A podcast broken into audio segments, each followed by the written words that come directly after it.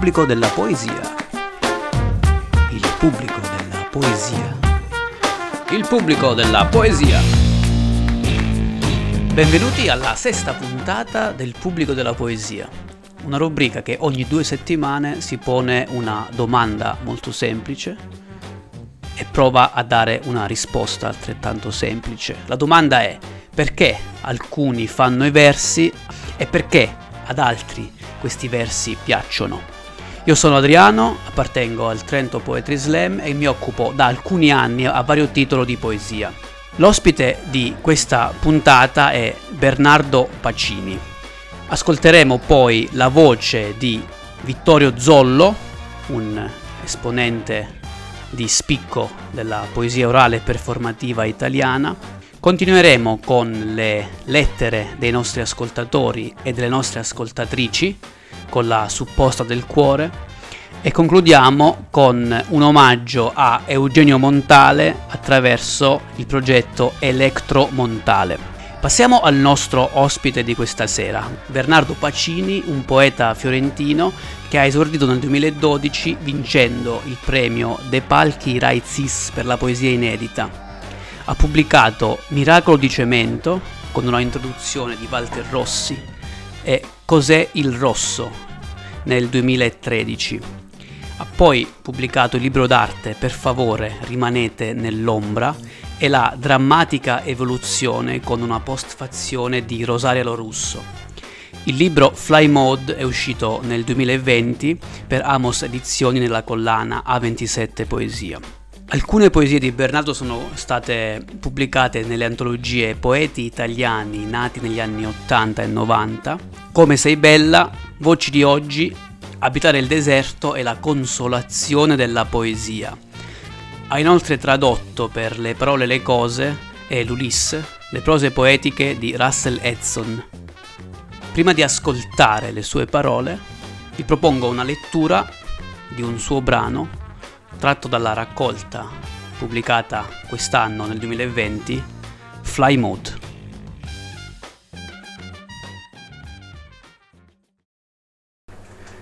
Dalle persiane socchiuse del finestrone ricorda intravede la corte marcita della casa di sua madre, il fiocco azzurro scolorito garrotato alla maniglia, la radio d'anteguerra che trasmette per starnuti l'Erlkönig.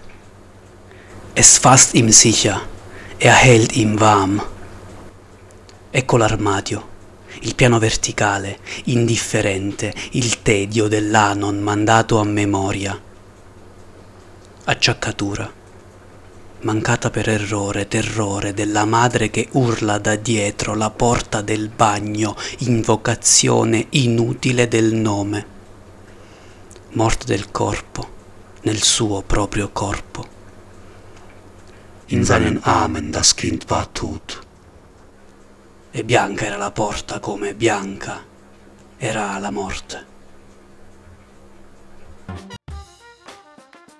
Il pubblico della poesia è stratificato in base a un crescente livello di competenza. A un estremo ci sono quelli che fruiscono unicamente della poesia, in diversi modi, quindi con un apprezzamento sulle piattaforme digitali, oppure partecipando a eventi o, o comprando i libri, che io chiamerò gruppo semplice, e all'altro estremo ci sono le persone che sono contemporaneamente analisti, fruitori e creatori di poesia, io li chiamerò gruppo complesso. Si tratta di una peculiarità del mondo poetico oppure oppure è tipica di ogni forma o arte espressiva? Uh, diciamo così, io posso parlarti uh, principalmente, primariamente dal punto di vista diciamo, de- della mia produzione artistica, del mio, del mio orticello, se vogliamo così definirlo, che è quello della poesia, però credo che dei, ci sono dei punti di contatto un po' con tutte le espressioni uh, artistiche. Ti dirò, ehm, istintivamente ti direi che io sono del team complessità, no? eh, però se qualcuno arrivasse da me, qualcuno che del team complessità e mi ponesse una domanda o facesse un'osservazione che io ritenessi in qualche modo fuori fuoco, istintivamente passerei immediatamente al team semplicità, è una sorta di altalena intellettualistica che, che, non, che non, non, non mi soddisfa appieno, provo a spiegarmi. Di per sé qualsiasi linguaggio artistico e soprattutto la poesia mira alla complessità. Perché? Perché per come la vedo io la poesia è una elaborazione, una manipolazione del linguaggio comune, del linguaggio che usiamo tutti i giorni, che però deve, dovrebbe per forza prevedere una, un innalzamento a potenza, un'elevazione a potenza del linguaggio che eh, rende eh, un, semplice, un, semplice, contesto comunicativo linguistico qualcosa di più. Chiunque di noi legga una poesia, una buona poesia, si rende conto eh, che quell'uso del linguaggio che viene fatto è complesso, è più complesso rispetto a quello che ne facciamo normalmente. E tant'è che io eh, lavorando professionalmente con le parole, sono insomma, un editor che scrive di tutt'altro per lavoro, mi rendo conto che eh, occorre proprio dividere molto spesso gli spazi, gli spazi di azione eh, di, della scrittura. Da un lato c'è un certo tipo di linguaggio che utilizziamo eh, per la pubblicità o per la comunicazione, dall'altro c'è la poesia. E, e qualche volta mi rendo conto peraltro che il linguaggio della poesia eh, subisce un'influenza negativa dalla mia frequentazione dell'altro linguaggio eh, di scrittura commerciale, ad esempio, eh, o comunque non, non artistica. Bene, il punto principale secondo me è uno. Nel momento in cui scriviamo una poesia, un libro di poesie e lo pubblichiamo, questo libro non ci appartiene più. Eh, a partire da, eh, dal fatto che comunque diventa un, un oggetto fisico, un libro che non, eh, non, sottostà più alle nostre logiche, che viene pubblicato e eh, diramato e fatto girare dalla casa editrice, dipende un po' dalla casa editrice, ma insomma eh, indicativamente il libro non ti appartiene più e può arrivare in qualsiasi mano, sotto qualsiasi occhio. Io mi, mm, ho recentemente pubblicato un libro che si chiama Fly Mode e al suo interno c'è una poesia che è stata accolta positivamente sia da coloro che potremmo eh, facilmente inserire nella categoria del pubblico semplice, sia da chi invece appartiene a quello complesso per una ragione o per un'altra, perché un testo poetico ha la capacità di eh, colpire vari punti di attenzione a vari livelli e soprattutto eh, la reazione del lettore dipende dall'orizzonte d'attesa che ha. Chiaramente se eh, un lettore che non, un, non frequenta la poesia eh, abitualmente, come può succedere a me o come a tanti lettori di poesia o studiosi, legge un testo che gli suscita una determinata emozione o reazione, magari gli piace, gli interessa, perché alla fine di questo si parla, proverà qualcosa e invece chi al contrario ha una certa dimestichezza con il linguaggio poetico e una determinata cultura sarà colpito da qualcos'altro e il risultato sarà lo stesso, tutti e due rimarranno in qualche modo colpiti dalla, dallo stesso testo. Quindi nel momento in cui un libro non ti appartiene più devi aspettarti qualsiasi tipo di reazione e devi eh, mirare, come dire, il tuo lavoro dovrebbe in qualche modo mirare a, a dialogare con tutti, possibilmente, ma a patto che chi legge non applichi al lavoro sulla complessità, perché io sono convinto, straconvinto, legge debba fare anche solo un briciolo della fatica che ha fatto chi scrive, nello scegliere una parola invece che un'altra, nello scegliere una sillaba invece che un'altra. Eh, se il lettore eh, o se lo scrittore anche, che insomma sono un binomio inscindibile, rinuncia alla complessità, a mio parere sta rinunciando a, a fare poesia eh, per come io credo che debba essere fatta.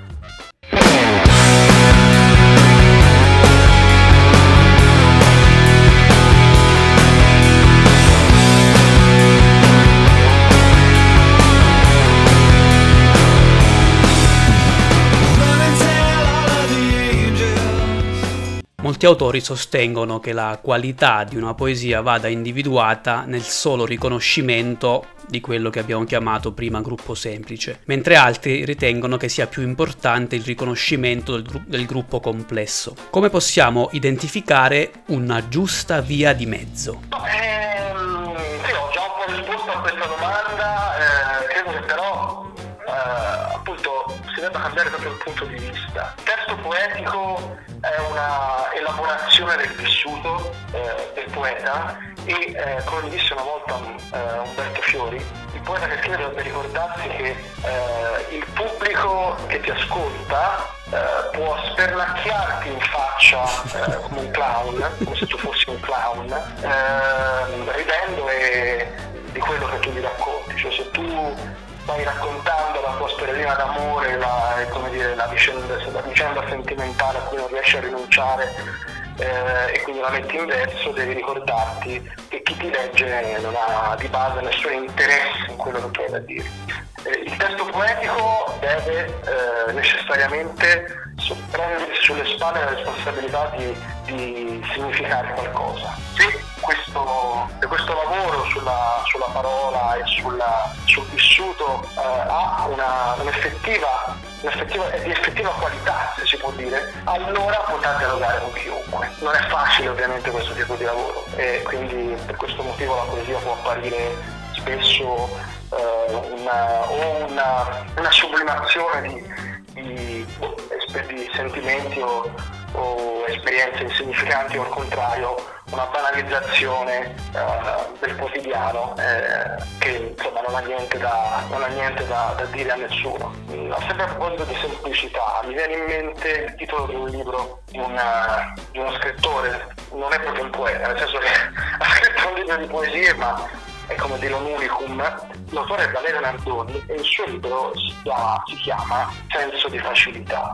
Mi sono interrogato spesso su quale sia la differenza tra semplicità e facilità, no? E, e la facilità effettivamente, ha usato la parola eh, non a caso, la facilità eh, etimologicamente si, si riferisce a, alla possibilità di fare qualcosa, qualcosa che può essere fatto da tutti, la poesia può essere fatta da tutti, questo è, il grande, questo è il grande equivoco che ci portiamo dietro. Probabilmente no, e quindi eh, il poeta si riconosce soltanto dalla sua capacità di evocare qualcosa che in qualche modo si innalzi dalla superficie del linguaggio eh, e che eh, possa eh, dialogare con, eh, con, l'uomo, che sia lui semplice che sia complesso. Poi, eh, come dire, la, il sistema di riferimento culturale che, che il lettore ha è, è come dire, quasi non, non, può incidere perché non si può decidere quale sia. Ecco, chi, mia nonna aveva una, una, sensibilità eccezionale, forse maggiore rispetto ad altri poeti, ma non, studiato niente. Eh, magari se le leggessi una poesia la comprenderebbe più e meglio di un apprezzatissimo, ammiratissimo filologo. Ecco. The world is a vampire.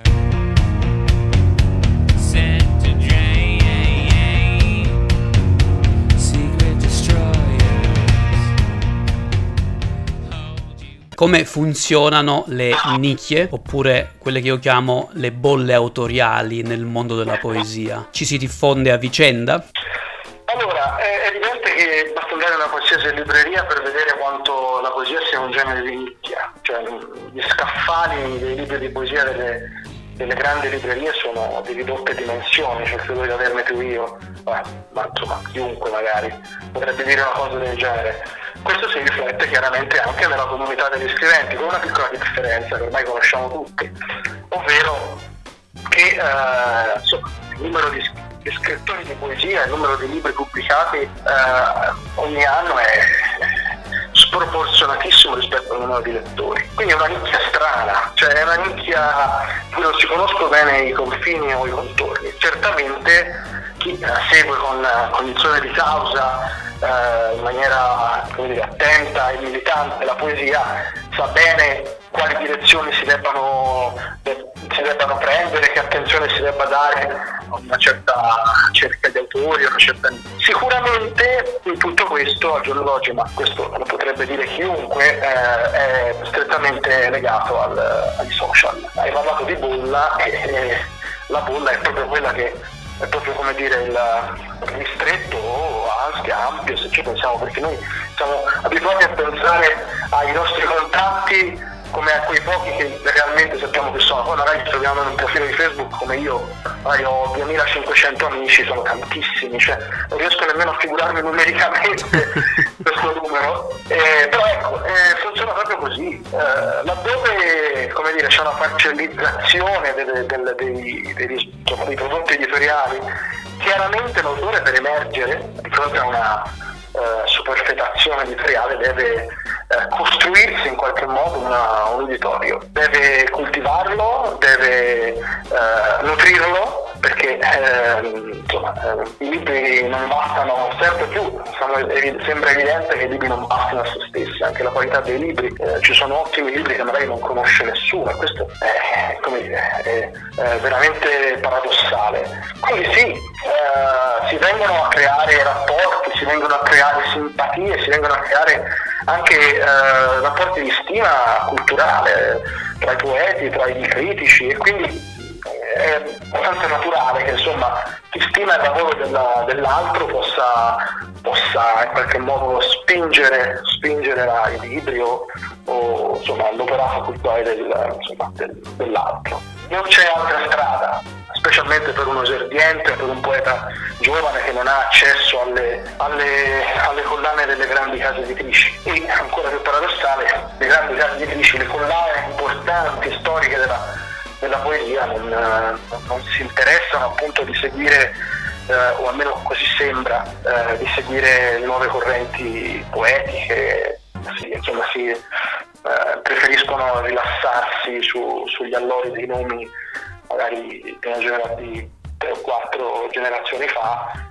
eh, e pubblicare qualsiasi libro che ogni due o tre anni riescano a, a raccogliere e, e questo però non, non, genera un reale dialogo, una, generale, una reale dinamica dire, di critica, di, di rapporto con, con, l'autore, con il libro, almeno, uh, se, se, dal punto di vista diciamo, delle metriche dei social, non so come dire. E niente, ci si spinge.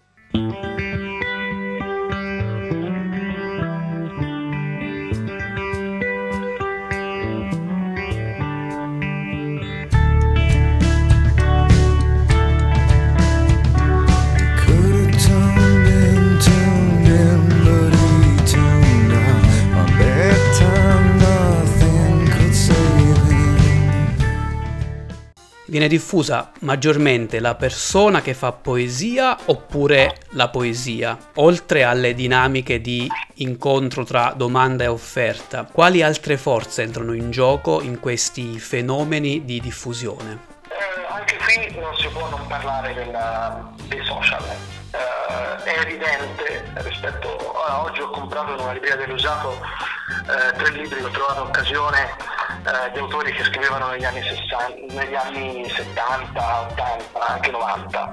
E, e mi rendo conto eh, che eh, il punto di partenza di queste opere era prettamente testuale, cioè io potevo leggere questo libro e non sapere minimamente chi fosse che lo scriveva. Invece oggi è completamente differente, la situazione è completamente differente. Io quando scopro un nuovo poeta, perché sono molto curioso, un poeta che mi interessa, un verso che mi interessa, posso, ho la possibilità di andare a cercare la sua faccia su Facebook, andare a vedere eh, cosa pubblica su Instagram, cercare su Google tutto quello che ha fatto, i video, posso conoscere la sua voce.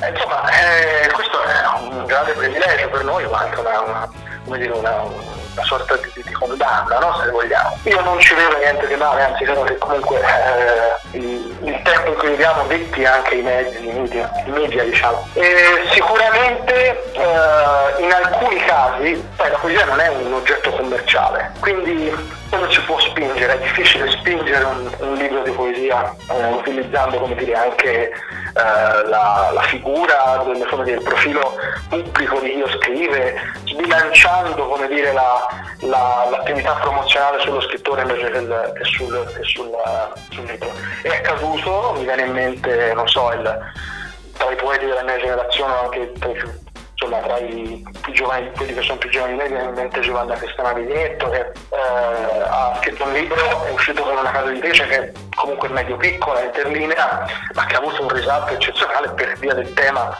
eh, molto delicato e scottante della sua, della sua raccolta, ha portato ad avere anche un'autorità nazionale, se non sbaglio in televisione, in le riviste, eh, al di fuori della, dire, della piccola edicola della poesia eh, hanno parlato della, di lei e della sua opera.